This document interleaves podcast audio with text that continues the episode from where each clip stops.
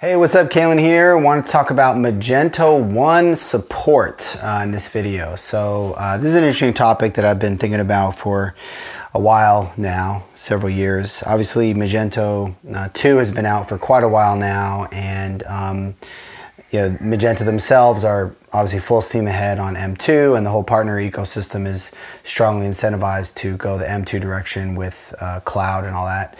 Uh, but I, you know, I still think that M1 is going to have quite a long lifetime. Um, it's hard to know, you know, when you there's some there's some numbers out I, I tweeted, retweeted uh, in the past several weeks or so that uh, by far in, in the wild, M1 is the, the number of Magento sites, M1 compared to M2, M1 is, is, is like 98% to 2%, is something like that. Now that's looking at sort of the long tail of, of all of the Magento sites out there. Any recent builds, you know, any, any, anything that's been getting done recently, most likely is all M2. Um, but a couple things that uh, I noticed here on Twitter recently that were interesting.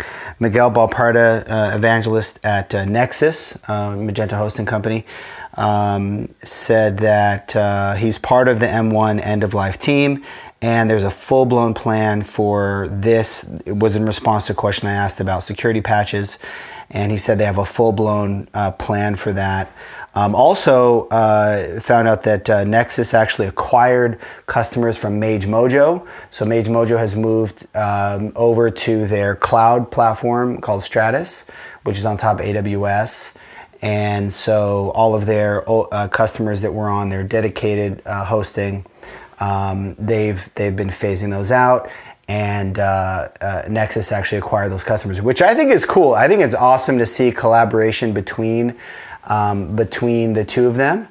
And uh, and so um, you know the customers that and, and also I think it's great that people that were on those MHM plans uh, don't have to just be left in the dirt, you know, left in the dust. They have somewhere else they can go. They can be supported. So so that's an interesting development. So it looks like Nexcess is really going to be heading the charge of um, you know M1 long-term support. I, I believe that I don't know if Nexcess are partners or not, but obviously when Magento went the cloud route, all of the hosting partners kind of got a little a little hose with that. So I'd imagine that they're strongly incentivized to support M1 uh, long term. Also, Nexcess was acquired by Liquid Web recently, which is uh, which is an interesting uh, development uh, as well. A lot of acquisitions happening. A lot of acquisitions happening. So, um, you know, there's a, an organization called Mage One, which is uh, you know a number of guys, uh, a number of developers out in Germany mostly who are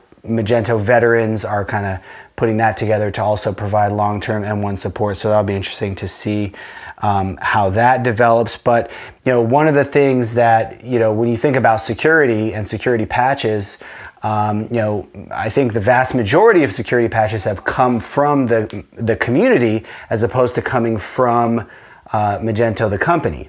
And so, but however, Magento the company funded the uh, bug bounty programs, which, you know, are a huge incentive for people to go out and find, um, you know, security vulnerabilities. So, I think one of the missing pieces to the puzzle is for somebody to fund a bug bounty program of some sort. And I think that will give the level of security that's needed um, for M1 to exist long term. With Nexcess, really, you know, I mean, I mean, I'm not sure exactly what Miguel means in that tweet, but I have a feeling that they, are putting some significant resources behind this. So um, they're the type of company that I think could really give a strong backing to M1.